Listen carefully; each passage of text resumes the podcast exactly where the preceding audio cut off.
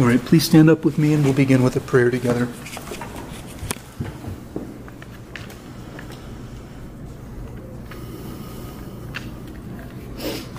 Let us pray to the Lord. Lord, have mercy.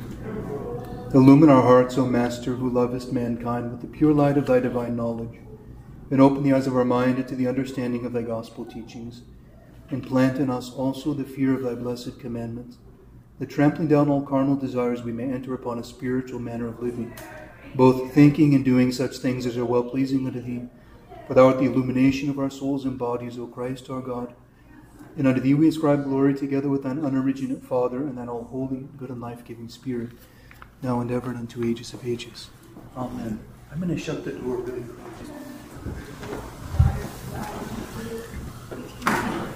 Uh,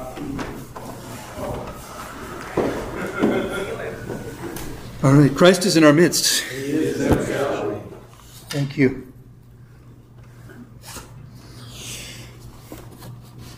It's been a while since uh, we've been together, aside from last week. Um, has anyone been reading anything in, that's been particularly helpful in recent days? I've been reading the Bible. The Bible. You know what? When, That's the hardest. when people show up here to explore Orthodoxy, the first thing that I want to get in their hands is the Orthodox Study Bible. That's what I have. Yeah, because if if you approach the Bible alone, the, the Bible, where did it come from? You know, there there's so many questions about it. Where did it come from? Why is it important? And then how do I even read and interpret it? And the Orthodox Study Bible is full of lots of helpful little articles. The footnotes are accessible that make you know it make it it makes it realistic to begin to read it. So. I Um, just read a teeny bit. Of Yeah. course, it's Genesis, which is like, So I would start. I would tell you to start with the, the New Testament, the Gospels, the Gospel of Matthew. well, I have read those. You have? Mary, I mean, Barbara gave me the study Bible. Yes. That lesson plan that's, you read a Oh, so you're reading like over the course of a year? Yes. Okay, so it's split up into different sections. Oh, good. Okay, okay. Yeah, it is difficult. Be patient with yourself and uh, take your time. Yeah. So, but that is, I keep a I keep a case of Orthodox study Bibles in my office, just in case anyone needs one. Yeah, you need one? I'll get one for you. Um, just you know, I don't I don't want someone who shows up here to have to you know go buy a thirty dollar or whatever it is. Probably more now. Everything's expensive now. Everything. So so I try to you know I try to make it as, as easy as possible, as long as they're going to take it, treat it with with respect, you know. Um, I'm already wearing down on that. but The reason he gave me mine was because Yeah. I've already been through. This is my third copy. I've been Yeah. through uh, for just reading the Bible every day for the last two Yeah. years, and I just I've torn that thing up. So this this has lasted a little longer, but um, my study habits have changed. If you talk about, you know, I'm not following the guideline exactly. What I'm doing is I pray a few times a day, and after three times I pray, I read a couple chapters out of the Bible, started with the New Testament. But what I'm doing is also I'm going down and reading the, the notes, and then Yeah. going back up and reading the line that pertains to it. And I've this, look, I went to Catholic school for 12 years. I've learned more in the last two months than I learned in 12 years of Catholic school. yeah, Uh, and understanding the Bible. I mean, one of the things I, I even understood, and I've talked to Father Jeremiah about this, is a lot of people look at the book of Revelations and they think that that's the end of the world. Three quarters of the book of Revelations is just discussing from Genesis up to Christ. The big lion that's coming out of the, that's Babylon. Five different countries. That's Babylon taking over um, the Jewish community. A lot of people don't realize that Revelation is only the last couple chapters are actually about So- the end of time. So you've been reading well, you know, and and it's not so the book of Revelation is not specifically not prescribed to be read in the services of the church throughout the year. Because because it is a di- it's a difficult book and it requires sensitivity and interpretation and there's a lot of room for confusion. But because and the church actually the Orthodox Church struggled with the question of whether or not to include it in the the New Testament because of the difficulty of interpreting not because it wasn't inspired. I mean, the authority of. I mean, the uh, the what do I want to say? The um, validity of it. I can't think of the right word. Um, no, no. I mean, no. So all I want to say is that there, it was. It's specifically not read in the liturgical cycle of the church year, even though it was included in the New Testament, and it's it's considered to be beneficial for a private study and edification. And there there aren't a lot of commentaries on it. There's one by Saint Andrew. Is it? I don't know if he's saint. Might just be an early like an early church father, but by Andrew of Caesarea, who wrote a commentary on the Apocalypse or Revelation. And then we have a five volume set downstairs, actually, that was written by a contemporary Orthodox priest and elder. We can, you know, we consider him an elder because he was a, wise teacher. Um, and he realized that there was a need for that. So he gave, he basically gave sermons like after services and things and, and, teachings on the book of Revelation, and it ended up being published as five volumes of commentary on Revelation.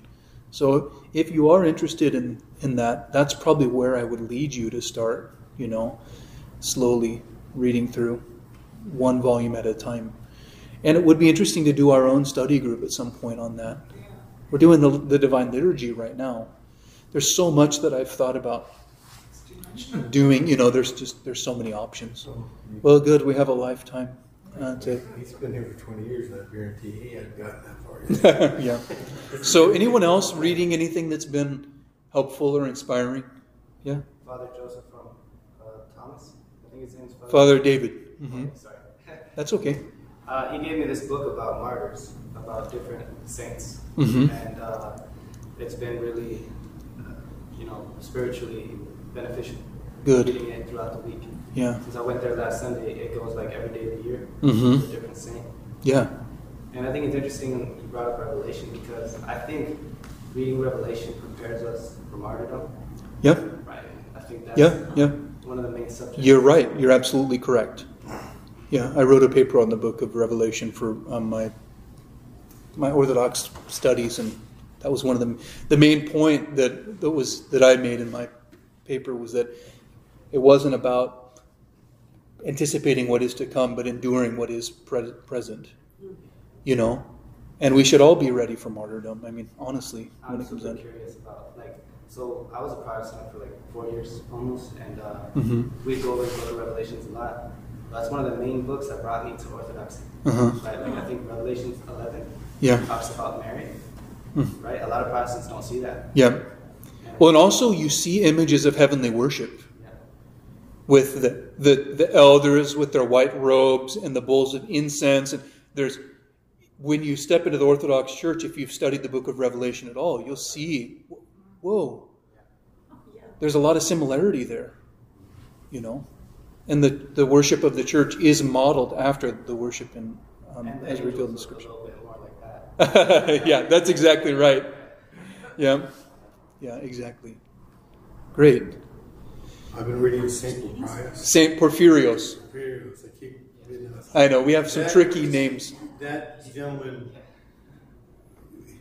he had one year of schooling as a kid, and he taught himself how to play the piano.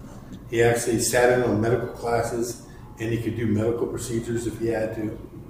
This, yeah, he was that type of person. He put he, he put his mind to something he could accomplish it. And his uh, and and to be honest with you, he's probably the stories I've read. He's probably one of the most humble human beings in the world. He would he never walked around. And, I know how to do that. I know how to do that. No, he just he always just went and did stuff, and people would just go. He always acted surprised. He always acted kind of like surprised in a way, either surprised by what God was doing or.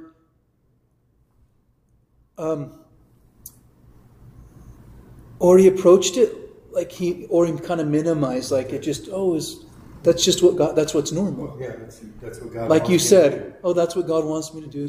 Like he was, he was very insightful. Like he he could talk to you if you were feeling sick, and he could say, oh, it's your no, it's you know, it's your liver, not your stomach. It's your, you know, He could die, yeah. he could diagnose. It was very interesting. He had a unique ability to see into people, but he would even say, like, "Oh yeah, sometimes God lets me see, and sometimes He doesn't."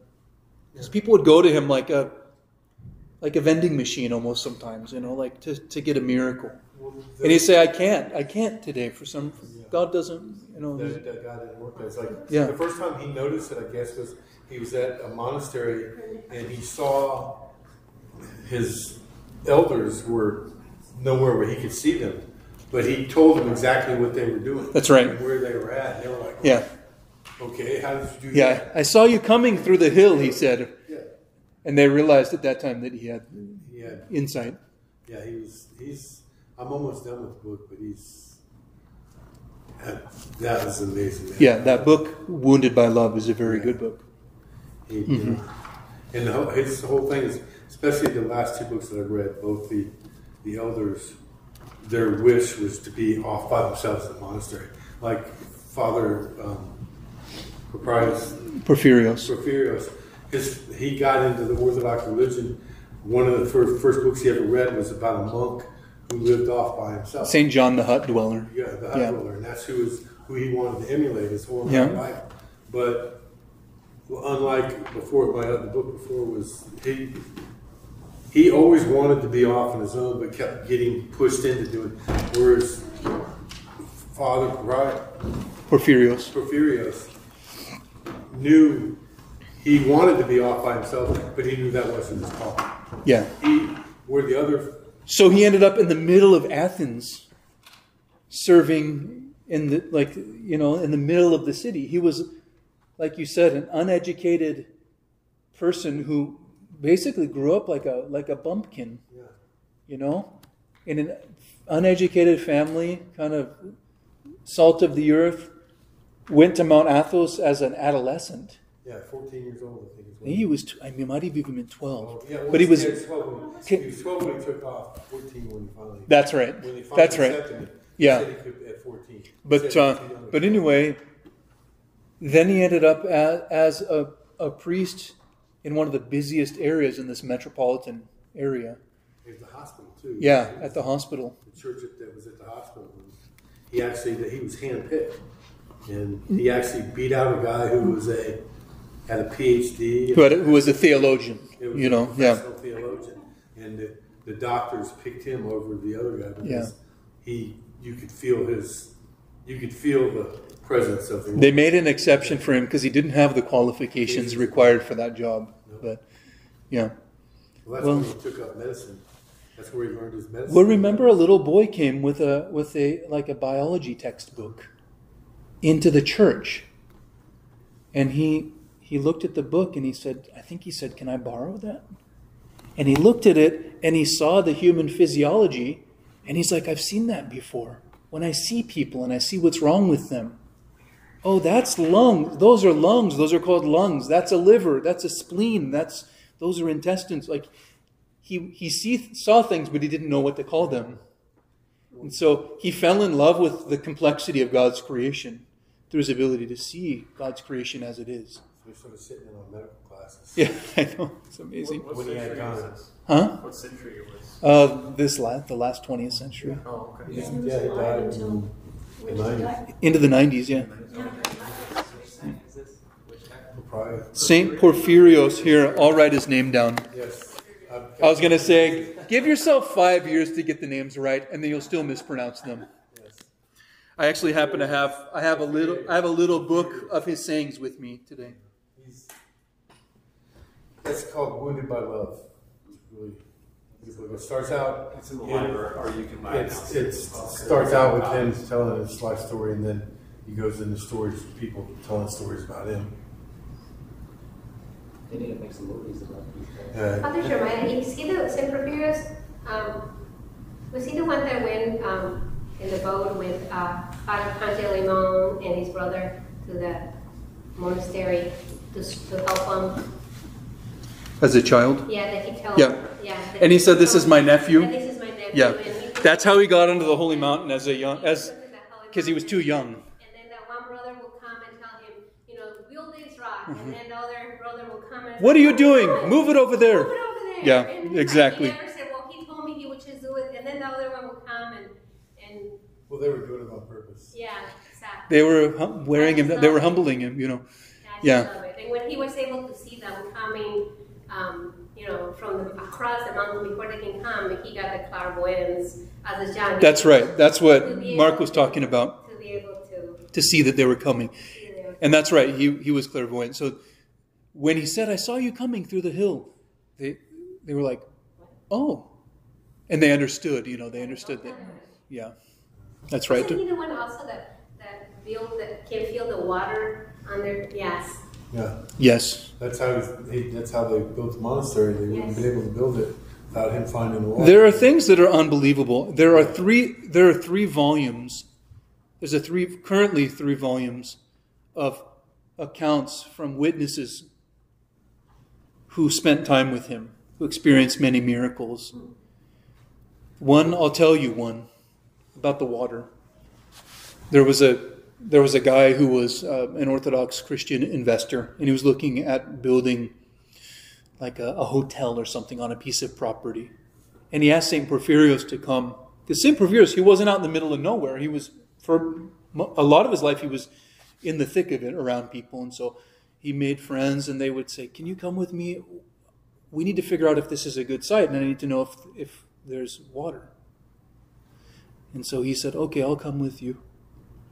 And they went to this nice flat piece of land, and St. Porphyrios went off by himself, and the man kind of he he knew that he didn't he would like his privacy, but he kind of followed him to observe what he was doing, and he said he says St. Porphyrios got down toward the ground, and it was he went like this, like he was scooping water. There was nothing in his hands, but he's scooping water, and he was like t- tasting it. And he got up and he went, the man scurried off. And he came back and he said, You're right. There is a lot of water here, but it's no good. It's saline, it's full of salt. You can't you could not use it. And so there were many times throughout his life he had this unique ability to go and he could ta oh I tasted the water there. It's very sweet. Like you the know? monastery he built before he, right before he passed. Mm-hmm. It took that one of the reasons it took so long to build the monastery is they couldn't find water. Mm-hmm. He finally found water, and it was the sweetest water he said he ever tasted. we experience things like this all the time. It's kind of funny. The, the monastery called St. Anthony's down in Arizona, um, Florence, was founded by a monk from Mount Athos who founded 19 monasteries in his lifetime. He came, he was a little Greek Orthodox monk who came over to the United States, barely spoke English, and over the course of his life founded 19 beautiful monasteries in the United States. St. John Monastery in Goldendale, Washington is one of them. And you've stopped off there, haven't you? Yeah, yeah. But, But at St. Anthony's Monastery, so the first place he went, he wanted to go out and, and have a, a place in a, like a remote, kind of desolate area, you know, because it's conducive to simplicity and prayer. And he was looking at a piece of land, and it was expansive, and it was cheap. And he said, This is it. And the, the realtor said, No, this isn't. There's no water here. And he said, Yes, there is, and you're going to drill right here and they thought he was insane. Why would we do that? There's, there's no water, but it's your money. And they did, and they found a huge, like, aquifer. And now, out in the middle of nowhere in the desert in Arizona, they have orchards, you know, olive, I think they have olives, lemons, um, citrus. I mean, it's like an oasis out in the middle of nowhere. So these these kinds of things are not uncommon in our tradition. In fact, they're just normal, you know. Just from the, book, all the books you give me, it's Yeah. every one of the stories. Just So what so what we what we refer to and you'll hear me say this more than once, what we refer to as miracles on earth, they really aren't miracles. It's just things that we were blind to before. in our blindness to the presence of God on earth, you know, we forget that the earth is God's and He can do with it as He wants. It's malleable, it's pliable. God, God can, can add or take away. You know, God can grant someone the ability to see something that others cannot. So when someone is in tune uh, with God, they're not bound by the limitations of creation itself. You know, they become unbounded. And that's what you experience with those who are who really live charismatic lives.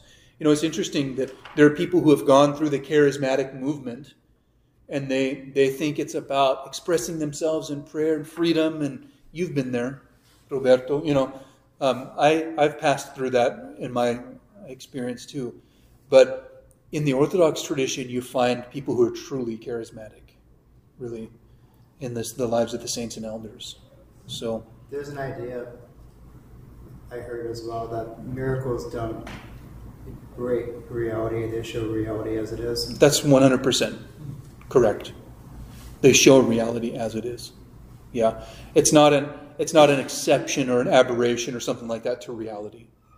It's a revelation of it. Yeah. Yep, I agree with you.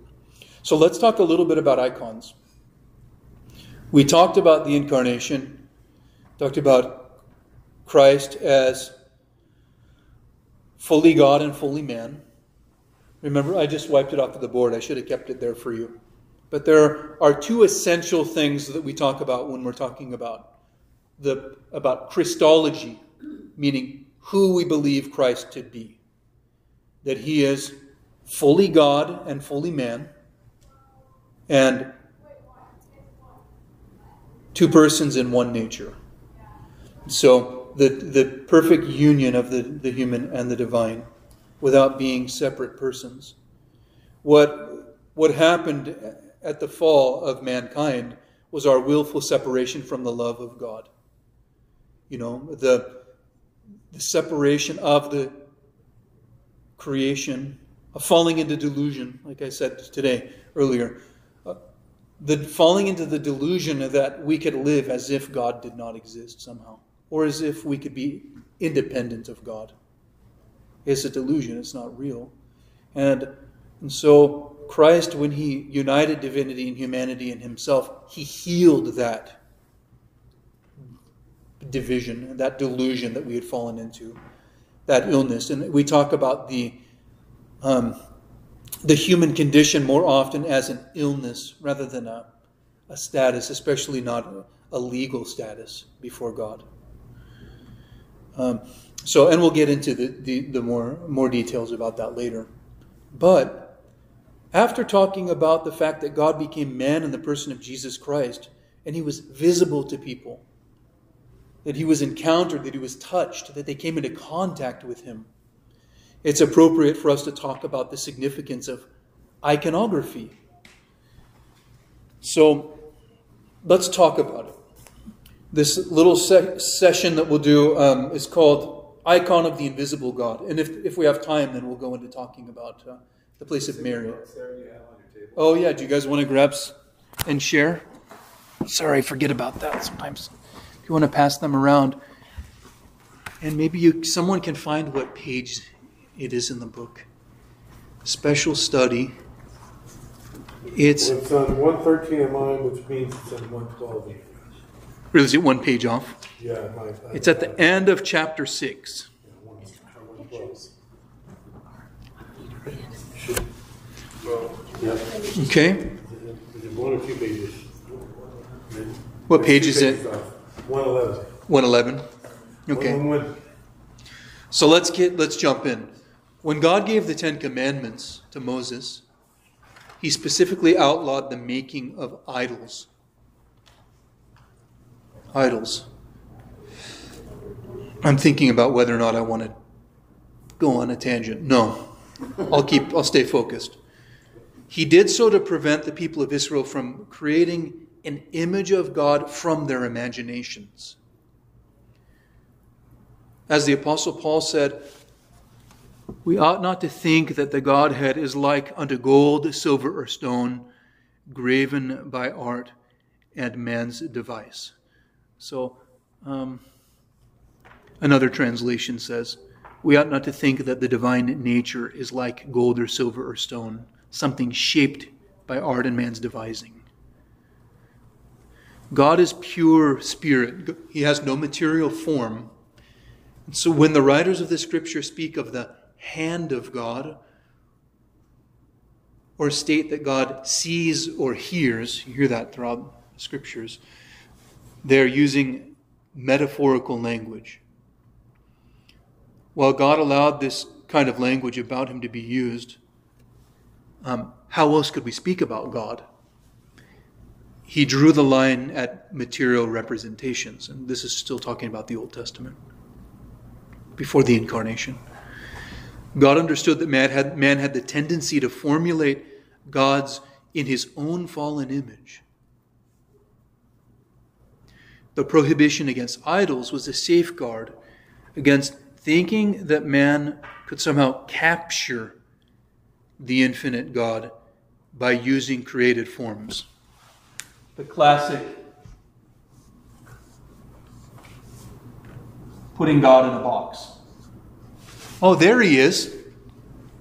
You know. Don't we have a like Holy Trinity icon that depicts as a It, rep- it depicts the angels who visited Abraham, who are seen as an image or a, a, a, an appearance, a foreshadowing of our understanding of who God is. But God, God in his fullness cannot be depicted completely. But we'll get into some of the nuance about it. Um, so, but it was a protection against this idea that somehow in our mind and even in pictorial form or physical form we could capture the infinite God. The law of Moses, however, was a custodian or schoolmaster, according to St. Paul. Its purpose was to prepare the words the world, excuse me, for the coming of Christ. And with the advent of the Son of God in the flesh, man's relationship with God changed radically. John 1:18 says, I'm going to read a different translation than you guys have. John 1:18 says, "No one has seen God at any time. The only begotten Son who is in the bosom of the Father has declared him." So Jesus Christ, the icon of the invisible God, from Colossians 1:15, he's called the icon of the invisible God, came to reveal God to man and renew in man the image of God, which had been distorted by sin. Remember that quote that we ended with uh, by St. Athanasius about the restoration of the painting. At the incarnation, the bodiless God took on a body. The invisible one became visible to human eyes. Iconography is the one, uh, excuse me, is one of the ways the church expresses her faith in the incarnation. Icons are not merely helpful illustrations, they witnessed to the fact that the invisible God had become man. St. John of Damascus wrote this. His On the Divine Images is, is very helpful. He says, I do not adore the creation rather than the Creator. And that's the, that's the fault, the problem with idolatry. To confuse Creator and creation, to conflate the two.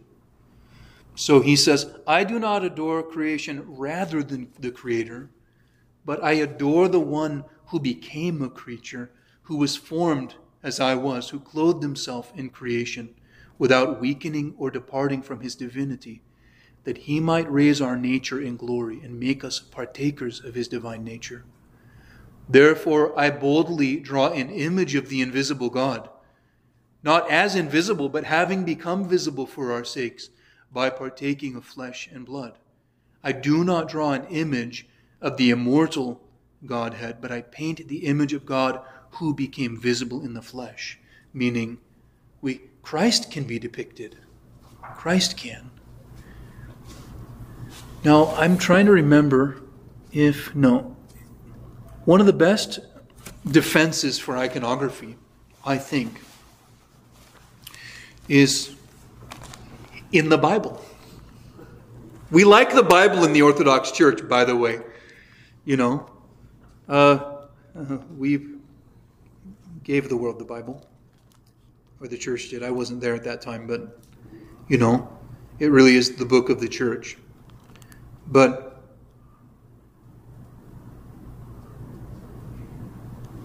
uh, what do I want to see? This is it.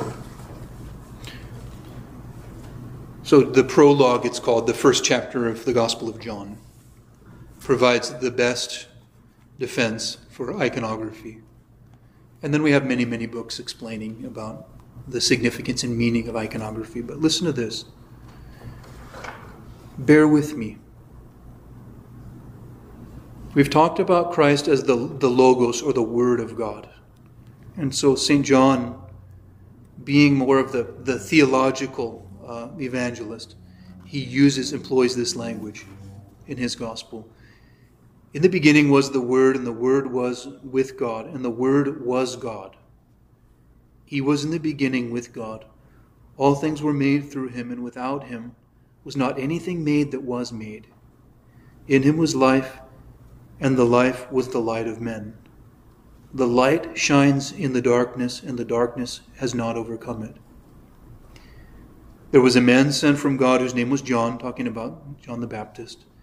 He came as a witness to bear witness about the light, that all might believe through him. He was not the light, but he came to bear witness about the light. The true light, which gives light to everyone, was coming into the world. He was in the world, and the world was made through him, yet the world did not know him. He came to know his own, and his people did not receive him.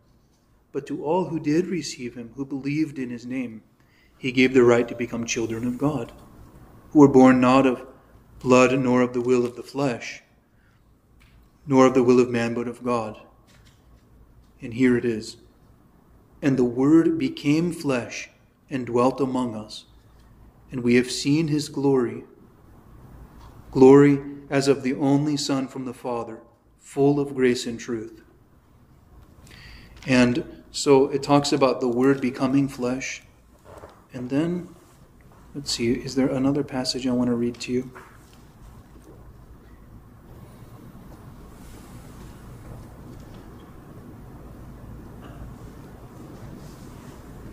Yes, also by St. John in his um, epistle, his letter, 1 John. He says, so he talks about in the prologue to the gospel about the Word of God becoming flesh. And then in 1 John 1, he says, That which was from the beginning, which we have heard, which we have seen with our eyes, which we've looked upon and have touched with our hands concerning the word of life. The life was made manifest, and we have seen it and testified to it and proclaimed to you the eternal life which was with the Father and was made manifest to us. That which we have seen and heard we proclaim also to you, so that you too may have fellowship with us. And indeed, our fellowship is with the Father and with His Son, Jesus Christ. So he uses very, the language of the senses.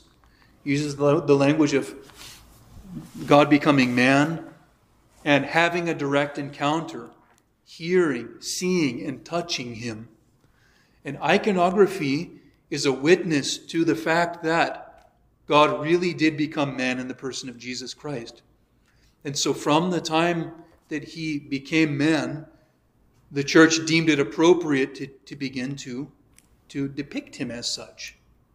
Depict him and those who were with him as a, a theological statement, but also as a, as a, a teaching tool, you could say. And so, um, icons are, we could say, visual, visual equivalents of the divine scriptures, in a way. Just as the Bible's not simply a book, icons are not simply pictures. I like to refer to them as theology in color. They're vehicles of revelation. They're, they're saying something, they're speaking something, they're communicating something to us. Have you ever heard the saying, a picture is worth a thousand words? The same goes for iconography. when I look at the icon of St. Herman of Alaska, I think about the, the real man who lived on earth, who lived on Spruce Island in Alaska, who served children, who tended, who nursed the sick, who started an orphanage, you know, who made cookies for the kids, who, whom, whom they still believe is alive, you know, even though he passed to eternity. So, you know, when we look, when we look at the icons of all of the saints, we look at the, we, it's a revelation of the reality of their existence. Um, not just an idea or some nice form of religious art. One of my favorite little moments was in an interview by a, a man I know named Father Maximus Constas. He was a, um, a monk on Mount Athos. And 60 minutes was granted permission to go onto Mount Athos and do a little episode on uh, on Mount Athos, you know, the monastic republic of Mount Athos. And up to that point, there had only, I think, been one time really when, uh, like, journalists were allowed to come onto Mount Athos. And they were talking to Father Maximus, who's actually now over in Boston teaching at the seminary. Uh, they were talking to him about the icons that they had there at the monastery. And one of them said, do, do, do, do, do, you know, religious art. And he went, not art. And I thought, it was, it was incredible because he's this very articulate, gentle, self controlled person. And so he says what he means. And so when they, when they erred by referring to iconography as art, he had to correct them. Because art is something that is mostly there for human enjoyment or human expression. And iconography is something divine and theological. Isn't it called writings somehow? Yeah, you know that. So it's that's a little debatable. uh, I our iconographer who does our our um, hand painted iconography that's on the walls and up front. She said people get really worked up about this whole thing about writing icons. we don't paint icons, we write icons. He said in Russian it's the same word, write or paint. So she was like, I think maybe some converts kind of got excited about the idea. Oh, because painting makes it sound too banal or something like that. And so you could say, oh, we write icons to express that there's a deeper intention behind it. But she's like, but uh, people in the iconography community don't really think about it too much. You just you produce icons there. You could say, you know, you write it, yes, you paint it, true, but you create an icon. So. Can I ask, icons mm-hmm. Before people started writing down the words in the Bible? Yeah, yeah, yes, exactly right. So um, Saint, Saint Luke, who wrote one of the Gospels, was, was also the first iconographer. Well, I would like to say I'd like to say God is the first iconographer because you know, he, but because he, he allowed he became flesh. Um, but um, but he he's known as being the first one to depict um, Mary holding Christ as a child. And that's the prototype, that's the first version of this icon that is in every church to the left of the beautiful gates. Where's With, the original? Where is the original? Yeah, I don't know, and that's that's a great question. you I, saw in the 60 Minutes when the, the 60 Minute guy taught that he had seen beautiful churches, I mean, you know, mm-hmm. monasteries, that the different places that he went when he was in the mountain. But when they took him and, you know, they unlocked, usually two monks have the key when uh-huh. they have like the. That's right. I, I, mean, I was like, wow. Yeah, where are they? yeah, they had an archive where they where they're preserving ancient says, icons. He says, I couldn't believe it. You know, it's like one of those like they have they have an atomic bomb over there or something because you know how they have the old. No, yeah, no one person has access person to that vault. To that vault, and yeah. this is a sticker. He couldn't believe how yeah. thick that vault was. and one of my favorite yeah. things from that video, everybody should watch it, is yeah. at the end when he took them to the, see the relics. The Mhm. pile, of, like after a monk dies, they bury him in the in the cemetery Uh-huh. there. That's right. and then they after I don't know how much. Usually it's a few years. Then Mhm. they take their bones out Yeah. and their relics out, and then they put them all together. Mhm. And then he says, "Well," and like he asked them, "When you see." The systematic guy asked him, "When you see this, I mean, what do you think?" And he There's a room full of like skulls and Yes. bones and things. Yes. And he says, "That's I think of them as my as my future like neighbors, My future roommates. roommates, my future roommates, because I'll be there one day." Yeah. And I'm like, wow. Yeah. So can you find a picture of the original icon that St. Luke drew? Can you, can you Google that, or Maybe. what does it look like? I'm just curious. Well, it looks like that. I mean, we have an icon of Saint Luke painting the icon, but uh, all but all of the icons are built on that representation. And it was the, didn't the Templars find it? I don't know. I don't. I don't know. It might be- We can do a little research about that. Museum in France. Yeah. It might, because I know they, they took a bunch of icons and stuff like that. Yeah, but there also there there's when it comes to really really old things like icons and relics, um, it it takes a lot to verify the uh, the authentic to authenticate them too. Like if someone one of my friends was telling me, like for example, we have the head of Saint John the Baptist that has been preserved, um, and uh, but but then he said, you know, like at the Vatican, the Roman Catholics have like uh, like several heads of Saint John the Baptist, meaning they're not all the head of Saint John the Baptist. So you know, it's hard. Sometimes it is hard to authenticate some of the things, but uh, but we but we do know that he was the first to create an icon of Christ, the prototypical icon of Mary and Christ.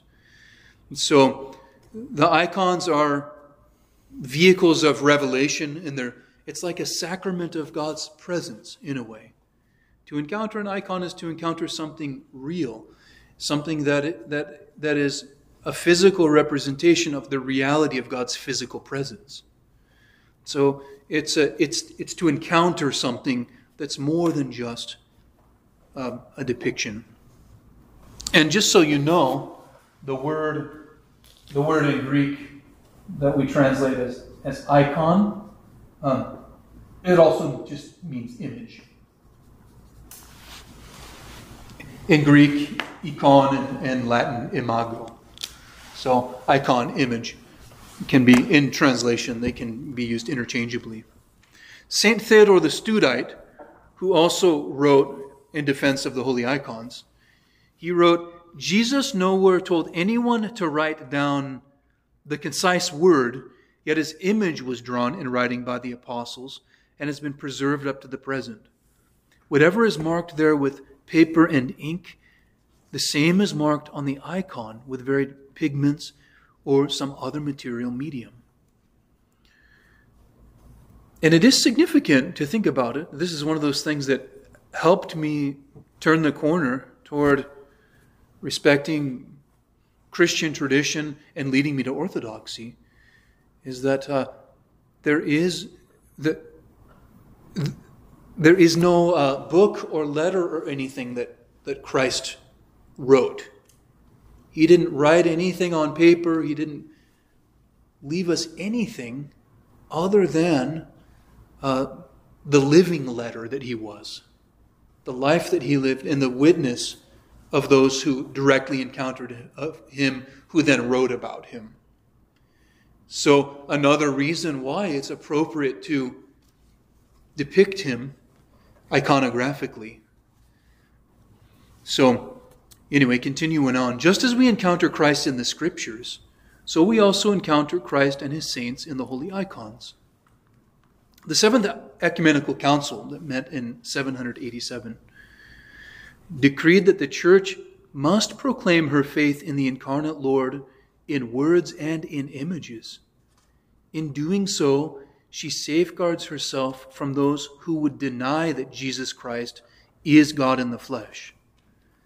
On the first Sunday of Great Lent, we call it the Sunday of Orthodoxy, the church commemorates the final restoration of icons after the period of iconoclasm Now, um, I don't need this Bible anymore. Um, so the word iconoclasm means uh, literally means icon or image smashing.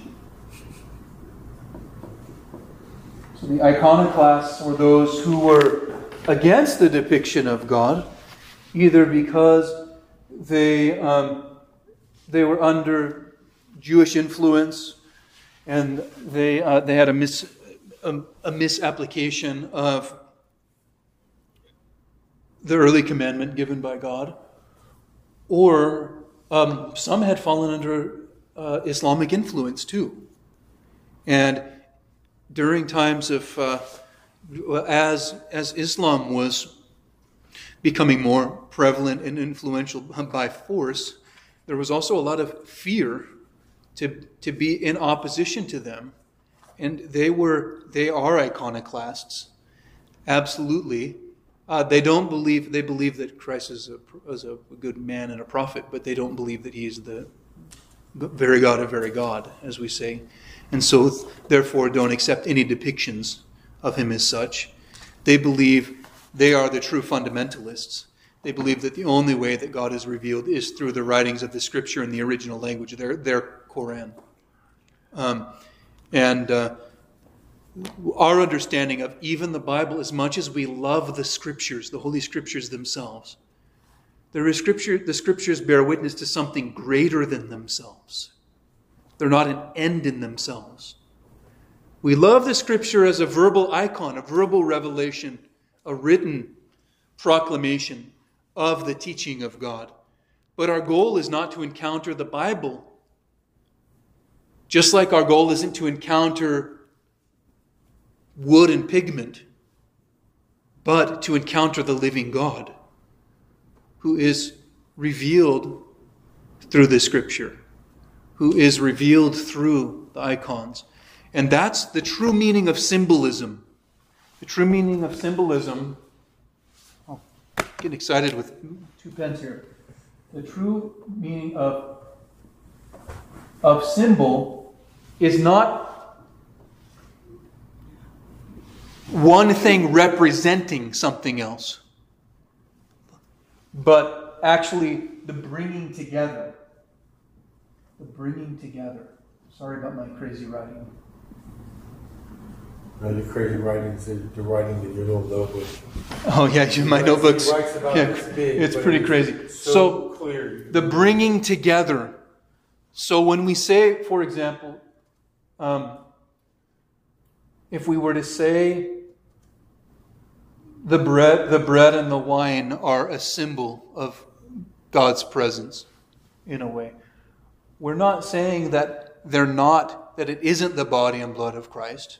We're saying that actually it is the body and blood of Christ. It's united creation with Creator, and it's brought together what was once artificially separated.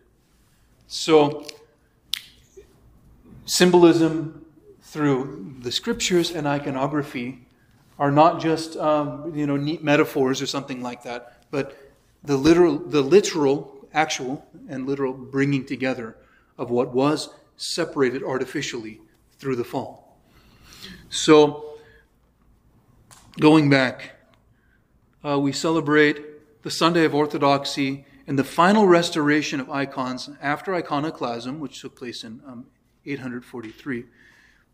On this day, the Church reaffirms her commitment to proclaim that the whole, uh, the whole counsel of God and to hold fast to the apostolic tradition delivered once for all to the saints. Quoting from Jude 3. Icons, therefore, are not a matter of decoration or art, but an essential element of the Orthodox faith. Because of the doc- doctrinal importance of icons, the Church has developed strict rules or canons, guidelines concerning their creation. Not every religious picture can be considered an icon. And above all, an icon must convey the inner spiritual meaning of the person or event depicted. The beauty of an icon stems not from the physical beauty of the subject, but from the inner beauty of a life transformed by divine grace.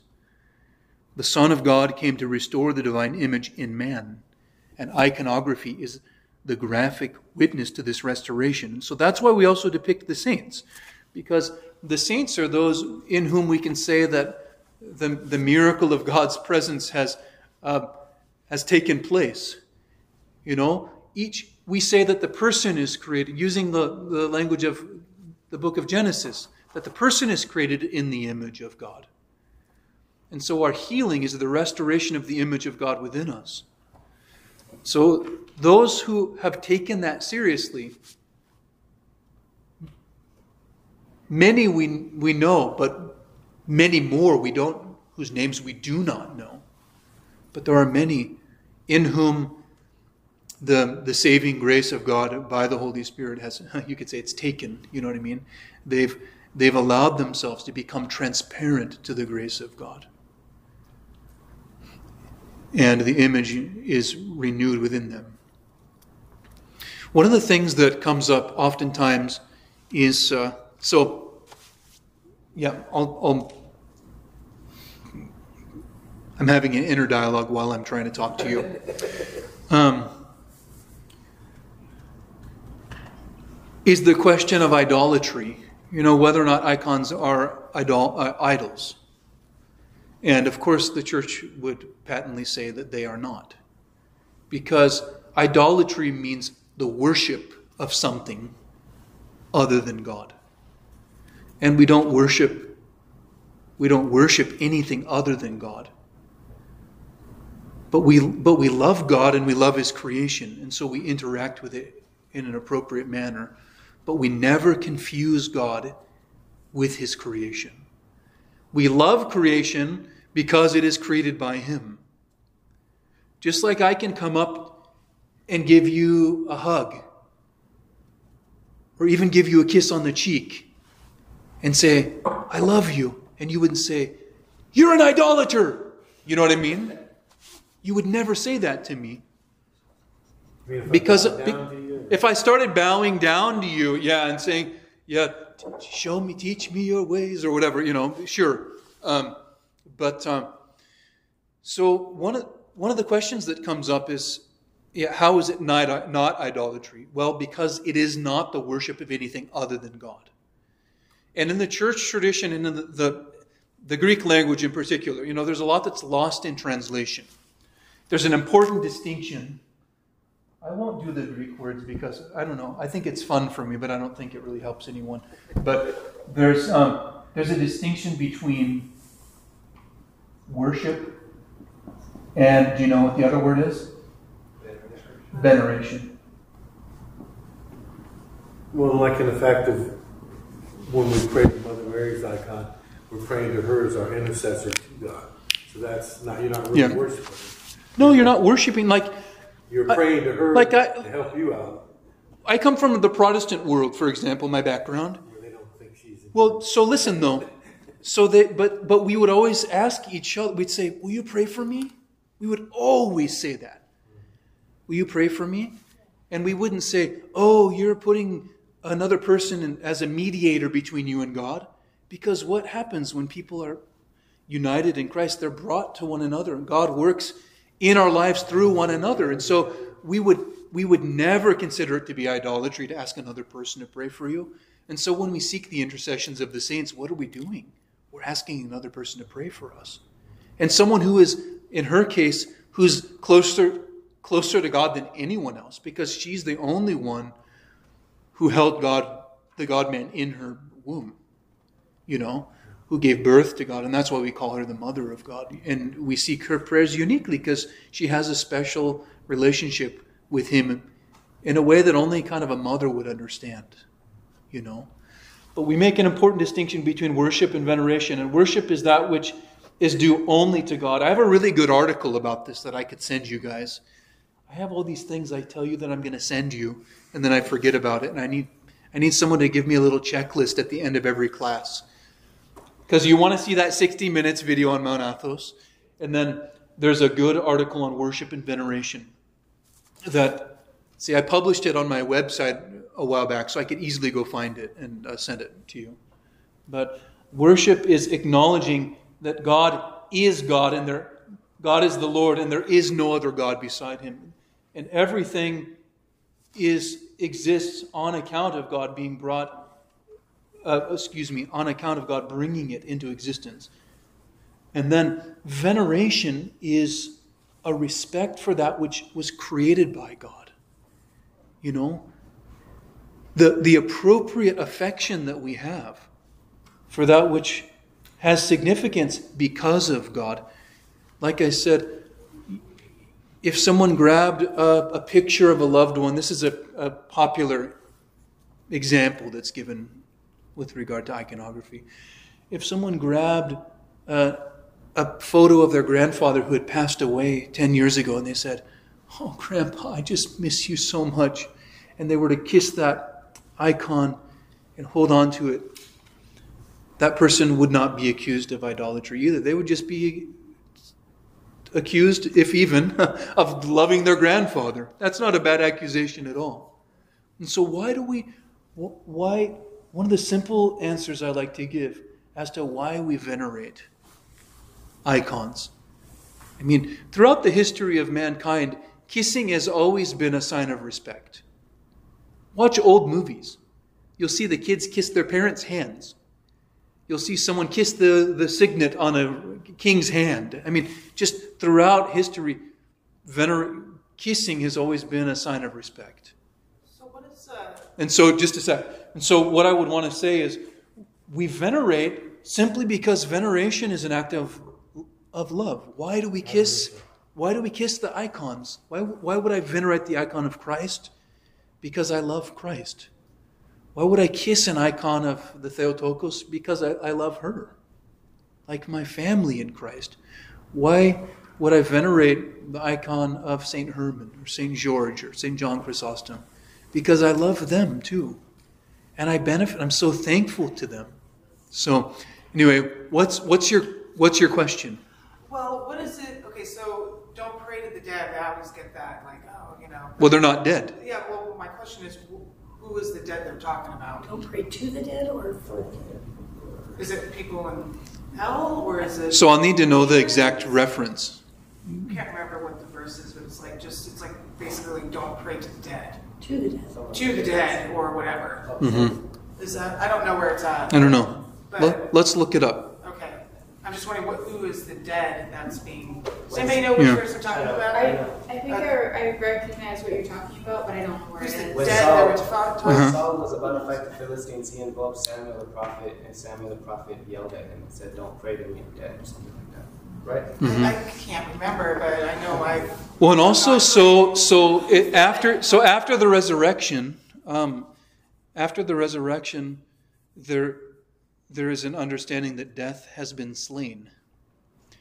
The Christian understanding is that those who have died in Christ to be, you know, like like the New Testament says, to be absent from the bodies, to be present with the Lord, like that those who have died are not subject to death like those in the days of old, before death was slain through Christ's death and resurrection. And so- Well, let's let's dig into it. Let's look it up. Can I look it up? I know. Yeah. Well, let's get it. Let's see what the fathers say about it. So, over the course of this week, Okay. um, send me the reference, Okay. and we can start our next session with with that. I'll I'll look it up because I have a I have like a thirty volume set of com- little quotes and commentaries by the church fathers Okay. of the entire Bible, and we'll see if we can find. I always wondered that. There's no doubt. Who's There, the dead that they're talking about? yeah, yeah. Let's look it up this week. That that that way we can give a proper answer. Okay. Father, I have a Yeah. as well. So I'm kind of thinking that, well, the point with the saints is kind of like a ladder that you can look up, where you look at one person who's gotten them, and then it scales all the way back up to the source, which is Christ and Mhm. the Father. Life But- itself. Yeah. It seems to me that there's two different ways that can go wrong. Where, let's say that somebody becomes obsessed with, with the angel Michael, Mm-hmm. and in his own way focuses too much on Michael so that he can't see God anymore. So he's falsely putting Michael in a place that he shouldn't be. Mm-hmm. And that's from the bottom up. But then there's the other angle where the angel itself can fall, where that's more of the top down. And it's a it's something taking worship onto itself. You're filling different lower images that shouldn't be taking worship onto itself. And Mhm. I'm not even sure exactly what my question is. I'm trying to articulate that there's two. If there's a way that it's supposed to go correctly, which is it's right respect and right veneration leads to right worship, Mm-hmm. it seems like there's two ways that it can go wrong, which is that the wrong respect of the right thing can lead you astray, but also Mhm. there can be the nature of the thing falling itself that can lead you astray even if you have good intentions. Mm-hmm. And I don't know if I articulated that well, but I know what you're talking about. I mean, to some extent, um, especially the first part. You you you know what he's saying? I have a good reference for that. So in Revelations 22 9, I found uh, where John the Apostle, right, after, I believe it was Saint Angel Gabriel, Mhm. who was giving him the revelation. Mm-hmm. And then after, like, in chapter 22, he's like, after he's received the whole thing, right, he falls down and worships him. Mhm. And then I, I found the scripture where it says, Gabriel tells him to get up. and yeah, he said, yeah, do not worship me. I am a fellow servant with you and with your fellow prophets, with all who keep the words of this scroll. Worship God alone. Mm-hmm. Right? And um, he's a, he's a angel, you know. So I think Yeah. that's what he's talking about. So it's like you can probably go too far with. That's right. Sometimes people can get carried away with veneration and it turns into worship. That's right. If they become more well, the the idea of the saints is that they, I mean, not the idea, the experience of the saints is that they they're so in love with Christ that they live lives that are inspiring us to to fall in love with Christ. They're so filled with the grace of the Holy Spirit that they inspire us to want to to live that inspired life. You know, not to draw attention to themselves or bear witness to themselves in any way. Father, Father Jeremiah, I really like what Saint Cosmos from Australia. Mhm. Saint Father, Father yeah. Cosmos, Father Cosmos said about the saints. You really learn. You have to learn about the particular saints, and then so you get an understanding of what you venerating. So Mhm. venerating an icon, say of Saint Paul. When I go to venerate Saint Paul, it's like a portal of somebody that was real, right there Mhm. with Jesus Himself hmm my Lord and God, and he was, you know, there, and you know, I mean, oh, Peter, Peter or Paul, hmm and you know, he lived at those times. So when I'm ve- venerating, it takes me back in time, in the presence Mhm. of that icon, and say if. Like my sister said, well, why are you venerating angels? You you know, if, don't you know that we're supposed to judge angels? And I said, well, I'm venerating an angel because I know what angels are. I'm not venerating an angel. I'm paying, you know, respect to the, you know, the angel Gabriel or the guardian archangel Michael. Mhm. I said not because, you know, I'm better than they or, you know, I'm going to be judging them. Who am I? Yeah. I mean, they're there, the right hand of God. You know, they were the envoys to the, the Theotokos of bringing Mhm. the good news of the, you know, God incarnate.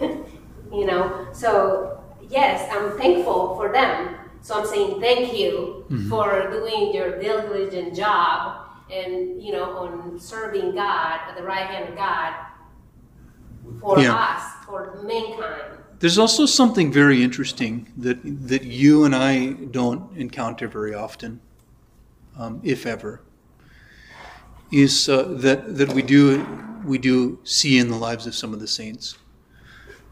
And I, I like to refer to Saint Iakovos a lot. He's a contemporary saint who died in the 90s. Um, Saint Iakovos, which means Jacob in Greek, of Evia And many, and, and many of the lives of the saints, like, like you were saying about miracles, they, they just reveal what's real rather than being an exception to reality. Well, one of the things that's common in the lives of the saints is they become very aware of the presence of one, of one another. You know, St. Iakovos many times would directly interact with many of the, those who had gone before. The patron of their monastery, St. David, um, he would interact with him a lot. He would beg for his, I mean, not beg, he would demand in a way that I've never encountered before. It was really scandalous to me at first. He would tell St. David, if you don't pray for this person's healing, I'm going to lock your head away in the cabinet or something like that. I mean, there's just, there's a direct boldness, like a relationship, a real relationship of direct encounter. So for a lot of us, the, the saints represent an idea of those who have come before us. But they are the great cloud of witnesses with whom we are in communion. Does that mean they're omnipresent or omniscient because they can hear? No, um, no. I mean, but but see, those who are those who are united with God are are not are not confined by time and space the way that we are. It doesn't mean they're om- omniscient or omnipresent, but but but it means that they're not limited by the confines of time. And you actually experience stories like that in the lives of the saints, where incredible things happen, where someone someone goes on a trip that should take three hours, and they get there, or they they they go on a trip that takes three hours for them, and then they arrive 30 minutes later at their destination. There's a story from the life of St. Porphyrios where they're supposed to get to the monastery in 30 minutes or something like that. And everyone's stressed out. They're going to close the gate of the monastery. And he goes, Oh, don't worry about it. And they were on the road for three hours. And they showed up and they were like, What are the nuns doing still up? And they looked at the clock and only 30 minutes had gone by. Same with St. Iakovos. He was walking down the street, and this happened in the life of St. Nicholas Planas and others, where they would be walking down the road and someone in a vehicle, like a carriage in the life of St. Nicholas or a car, um, in the life of St. Iakovos, they would say, Do you need a ride? And they'd say, Oh, don't worry about it. We're going to the same place. No, it's okay. And they'd, they'd be walking slowly down the road, and you know, they'd get there, they'd be getting close to the church and they'd see the same person they passed a few miles back in front of them turning into the monastery or the church. What? How did that happen? And so there the the confines, the, the harsh confines of time and space are are kind of artificial confines. It's not us who bend to the to the creation. It's actually the creation that is at the, the beck and call of God and at His service. And so, for those who are close to God in that way and who are doing His will, see, it's not just, it's not like, like they decide, oh, I'm going to do something cool here and like impress a lot of people by by walking behind them and then showing up ahead of them or something like that, you know. But um, it's it's always something that God is doing through them. It's always something that God is revealing through them. It's not something that they're just doing on their, you know, on their own accord. Definitely. What about like saints and martyrs who haven't been like canonized? I mean, do mm-hmm. they are they just kind of in the dark up there? Like no, no, no. No, they're the best. They, you know, I think they're the best. The ones who whose names are not known, because you know what? They have no earthly glory. They were they they anonymously, you could say, bore witness to Christ, whose names we and when we commemorate, we do a Sunday of All Saints, and we commemorate all the saints who we know and whose names we do not know. And I think that those ones are the most blessed. I would, I would, I think it would be a good practice for us to, to, to ask for the intercessions of those saints whose names we do not know, because they have a special place of humility before God and not before men. I have a special example of that. Yeah. So uh, in Mexico, 100 years ago, Habla español? Are you Spanish? Yes. Yeah, I can tell. Um, 100 years ago in Mexico, there was a great persecution of Christians. And uh, a lot of people don't know that. But there's a movie about it, there's songs about it called La Cristiada. Mhm. But they would give their life for Christ. They would have to hid their Yeah. their uh, icons. I mean, the images of God under their Mm-hmm. clothing because they would get executed. Wow. And, um, it was a very evil president. Like, um, and in Mexico, there was only Catholicism. Yeah. So it's so sad. There's mo- there's this movie called For Greater Glory. Mhm. It talks all about it, and um, there's uh, they were killing priests. They were shooting people. Mhm. It's horrible, horrible. And then the church actually, all the, the Catholics actually took up arms and uh, basically fought the back the government. Mm-hmm. And uh, it was literally a war. It was like a holy war to Mhm. defend the, the religious freedom of Mexico. Mhm. Because they were kind of like communism. They were trying to spread. Yeah. Anyways, um, but a lot of people who would help the Cristero soldiers, they would actually walk with this big picture of Jesus or La Virgen, Mhm. the, the Virgin, Mhm. and it would say, "Long live, long live Christ the King," um, and the Virgin of Guadalupe. Mm-hmm. And people would die for, for having it. Yeah. And, uh, there's a story of That's what happened i- in even in the you know the the early centuries, this the sixth, seventh century, the, the seventh into the eighth century of the Christianity. I don't wanna go on a tangent, but there was a Mhm. kid named San Jose Luis del Rio. You know, he's he was a really brave 14 year old martyr. He was tortured to death for being captured in battle, and uh, very sad story. Mhm. I didn't get emotional thinking about it. Yeah. But um, they they he wasn't canonized till like 100 years later, but they attributed a lot of miracles through his intercession. Mhm. Right, so Before he was canonized? yeah, yeah. So Yeah.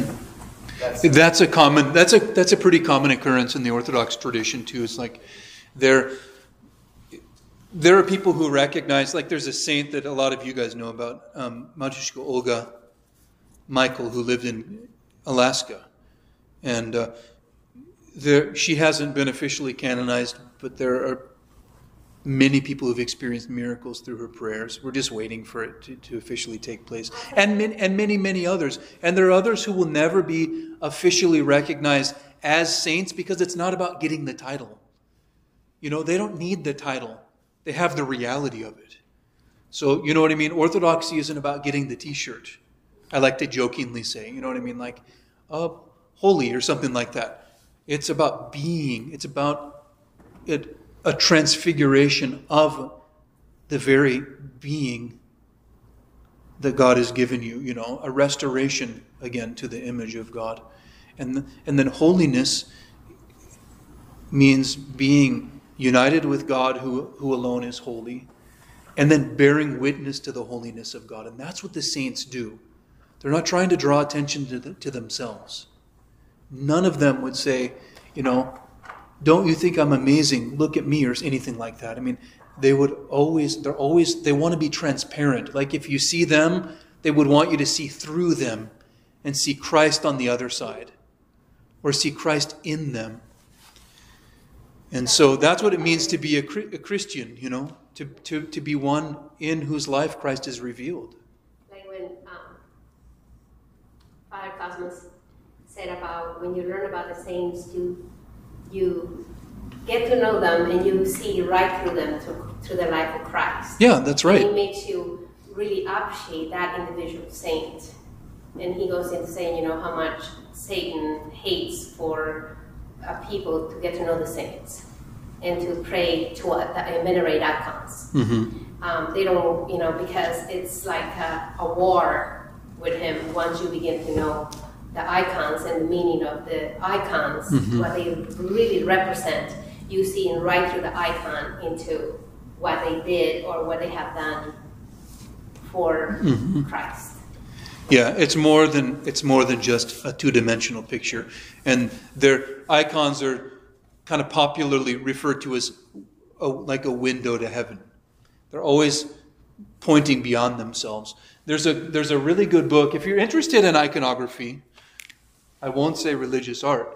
If you're interested in iconography, there's a really good book called The Art of Seeing. Art of Seeing by, well, he's Father Maximus. It's that same one that I was telling you about. But, but it, it, It might be under his previous name, Nicholas. Forgive my crazy writing again. Constas is his last name. Um, and it's a really good book. Very beautiful, insightful. And if you're interested in iconography at all, learning more about it and how we approach it, and, and uh, kind of, you could say, read or interpret iconography. There's also a website that I refer people to a lot called Icon Reader, iconreader.wordpress.com. And you should check that out. Icon Reader.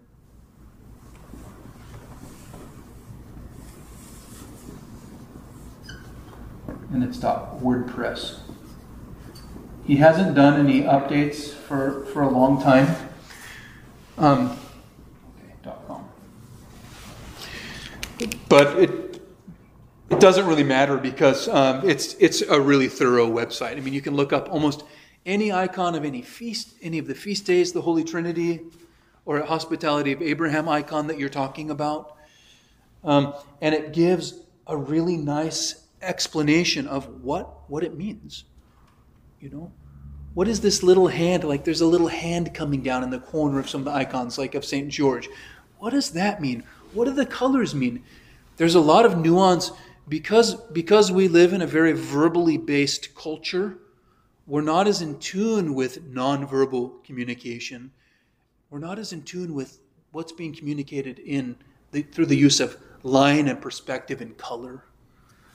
Like maybe people of the past would have been. If you wear a certain color, it would mean something. Have you ever heard people say, wear a red tie?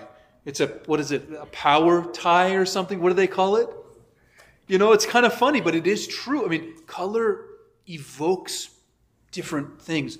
And we use colors throughout the liturgical cycle of the year to reveal different things too. And we could, we could go into another 40 minutes talking about all of the different liturgical colors. But we're not going to because we only have six minutes left. Well, they, all, the, all the books that I've read and the saints talk about, and the elder talked about how it was, the color of the icon was important. You just didn't go over there and slap something. Exactly. That's right. Mean, it had a meaning. It has a significance to it. That's right. Story. So, one question. yeah, okay, what is it? I, I know this is going to be off wall. I know science has proven that it's real, but churches, I don't know if have accepted it yet. But the cloth of Turin. Oh, are yeah. they considered an icon? Would you consider that an icon? They've proven that it's real. Yeah. But the churches are just.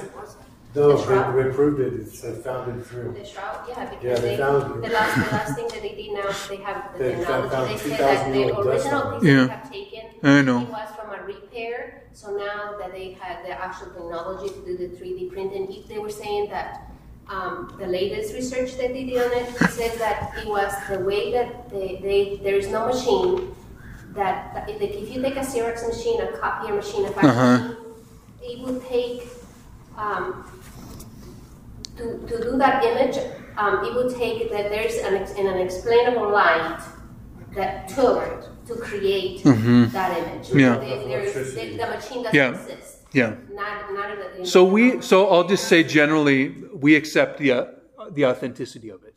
Yeah, well. They said that basically what it came down to is they said that there isn't enough electricity on the planet to be able to Mm-hmm. Transfer And they, they the found, image. The, the other things they found in the knee area and in the elbow area, they found on the cloth they found dirt that you can only find in Jerusalem, outside. Yeah, interesting. Mm-hmm. fell down, and on his head. And they they they also found they also found splinters of wood on the cloth that matched the cross that we have now that we already know was the cross that he carries. The wood matches up with that Mm-hmm. Yeah. the cross. So they're I mean they've Yeah, they've done from- from so the many things that things trace- now that that they they're the pretty much sure Mm-hmm. that it's the latest That's thing, they, they, they real. did the DNA, and the DNA that they traced it to a, a particular tribe, and when they trace the tribe, is related to the Theotokos. And that particular tribe Oh. is like it's like a tribe that is so pure that it doesn't intermarry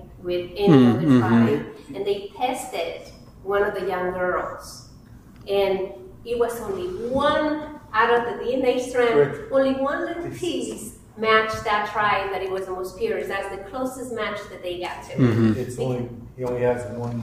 It's incredible. only But what's so? What's the what's the point of all of it, though? What do you mean? What's the point behind all of that? I mean, behind whether or not it's real and stuff. I mean, it's it's nice to authenticate it and believe, but and the the point is that Christ is real.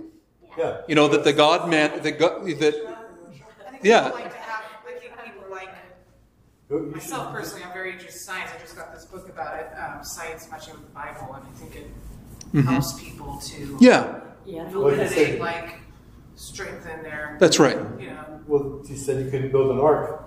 There's an ark the There's same size down in Tennessee. Yeah, there's the guy built There's the and it floats. So Maybe it can float. you know what all right, we have a few minutes left, Okay. and I want to. But would that be considered, or would the, his? It would be considered more like a relic than an icon. I mean, um, yeah, that's what I, that's. That's, I mean, that's, that's, mhm. Archaeology. You could say God's providence, allowing that to be shown to us. It's like a, his first icon. Kind of like Yeah, well, it's an it it is. I mean, it is it is an icon of Christ. I mean, it's an image of Christ who is who is the living icon of God. So you know what I mean. It's yeah, it is fascinating. So how to venerate icons? Most of you know. Most of you have, have been coming to church for a while, but uh, but when we do this session, I like to give a little demonstration on just how to venerate because I see people do all kinds of different things. Everyone kind of has their own little, why did they do this? And then the next person in line did something a little different. One did a half bow, one did a full bow, one did a, three crosses, and then what? You know what I mean? All kinds of different things. And so there is a, there's a little bit of variety in, in Orthodox piety, you could say, the way people express themselves in worship. But uh, but when I am catechizing people, I like to kind of give them all clear guidance on how we've how I instruct people to venerate icons, is pretty typical practice. So I'm going to show you, and I'm going to bring my little voice recorder with me for in, for whoever listens in. But when you approach when you approach an icon, first of all, we make the sign of the cross, which we've talked about in the past, and we'll probably talk about it again. But you put your three, your first three fingers together, representing our belief in the Holy Trinity, and then the last two fingers come down, representing the two natures of Christ, Christ who came down to earth, and we make the sign of the cross from our head to our abdomen, right shoulder to our left shoulder. That's how we make the sign of the cross. And the sign of the cross is a prayer, or as some of you know, I like to call it Orthodox sign language. You know, people people are always getting on uh, traditional Christians' cases about outward uh, forms of worship and things like that. It's like, but they never condemn someone who speaks sign language. Sign language is a form of communication, is it not? Using your hands to communicate words, and um, and so this is a form of sign language. It's a way of expressing what we believe without words, and it's an appropriate way. I mean, have you ever changed your facial expression? Ever? Yes, you have, you're all doing it right now. What is he talking about? By changing your facial expression, you're communicating something that is beyond words. By changing your posture, by leaning over or turning away from someone, you're constantly communicating with your body. And so we want to, to communicate appropriately with the whole of our being, not just the words that we say, but with our actions. And the church has always understood that a living being is not just a, a thought, but is an action. You know, we are people whose bodies are in motion and always communicating, and what we do matters. So we make the sign of the cross. We do bows and we do prostrations, and we venerate icons, to name a few things. And so when we enter the church, it's appropriate when you're entering in, crossing the threshold of the church. You, we generally make the sign of the cross um, as a as a form of reverence for the temple of God, for the place where heaven and earth collide, you could say. And then we walk up to the center icon and make the sign of the cross once. And if you can, not everyone has a good back or good knees, so keep that in mind, and that's okay. But you make the sign of the cross, and if you can, as an act of humility, touch the ground in front of you. Make the sign of the cross and bow again and touch the ground in front of you. So, two, cross and bow. Then venerate the icon, the hand of the saint, or if, if it's an icon of Christ and his feet are available, venerate the feet of Christ, but the hand of, of a saint. So venerate the hand. In this case, there's a little relic here, so we can kiss the relic. And after you've venerated, then you make the sign of the cross and bow one more time. Now, you'll notice because we get a little backup here sometimes, people will do their cross twice, they'll venerate, and then they'll kind of step off to the side. Have you ever seen that? Someone was like, "What does that mean?" If they go off to the side, I mean, is that an appro- is that something that you have to do? Because everyone's trying to, they, they know, like everyone knows that we're intentional about what we do here, but that's really just because they're getting out of the way so that the next person, while I'm doing my last bow, the next person can start doing their bows to venerate the icon. And so when you have icons in your own home, too, it's appropriate to greet them. I call it greeting the saints. And as you get to know the saints more, you'll find that there are certain ones, it's, it feels like we discover them, but it also feels like they're finding us. Certain saints that we can relate to that, that teach us something about God that needed to be healed within us, something that inspires us. And so as we get to know the saints more, there are those whom we kind of we seek out whose writings we really appreciate or whose presence even we appreciate we feel drawn to. And so over time again as you get to know the saints and hear about them read their writings and hear the stories of their lives in the church services you'll start acquiring here and there. We always start with the icon of christ and of the Theotokos holding Christ, ideally, and then kind of build out from there in your home. And it's appropriate to have at least an icon of Christ to begin with, or Christ and the Theotokos, which is really an icon of the incarnation. Usually, kind of like we have in the church. You can have, use that as your model.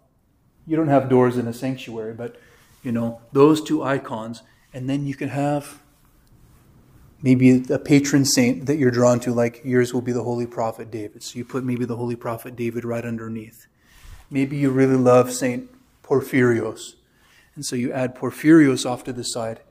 Maybe you're drawn to the Holy Archangel Gabriel, and so you put the archangels, the Archangel Gabriel, or you like both, Archangel Gabriel and Michael. You put them up like we have, you know, in the front of the church.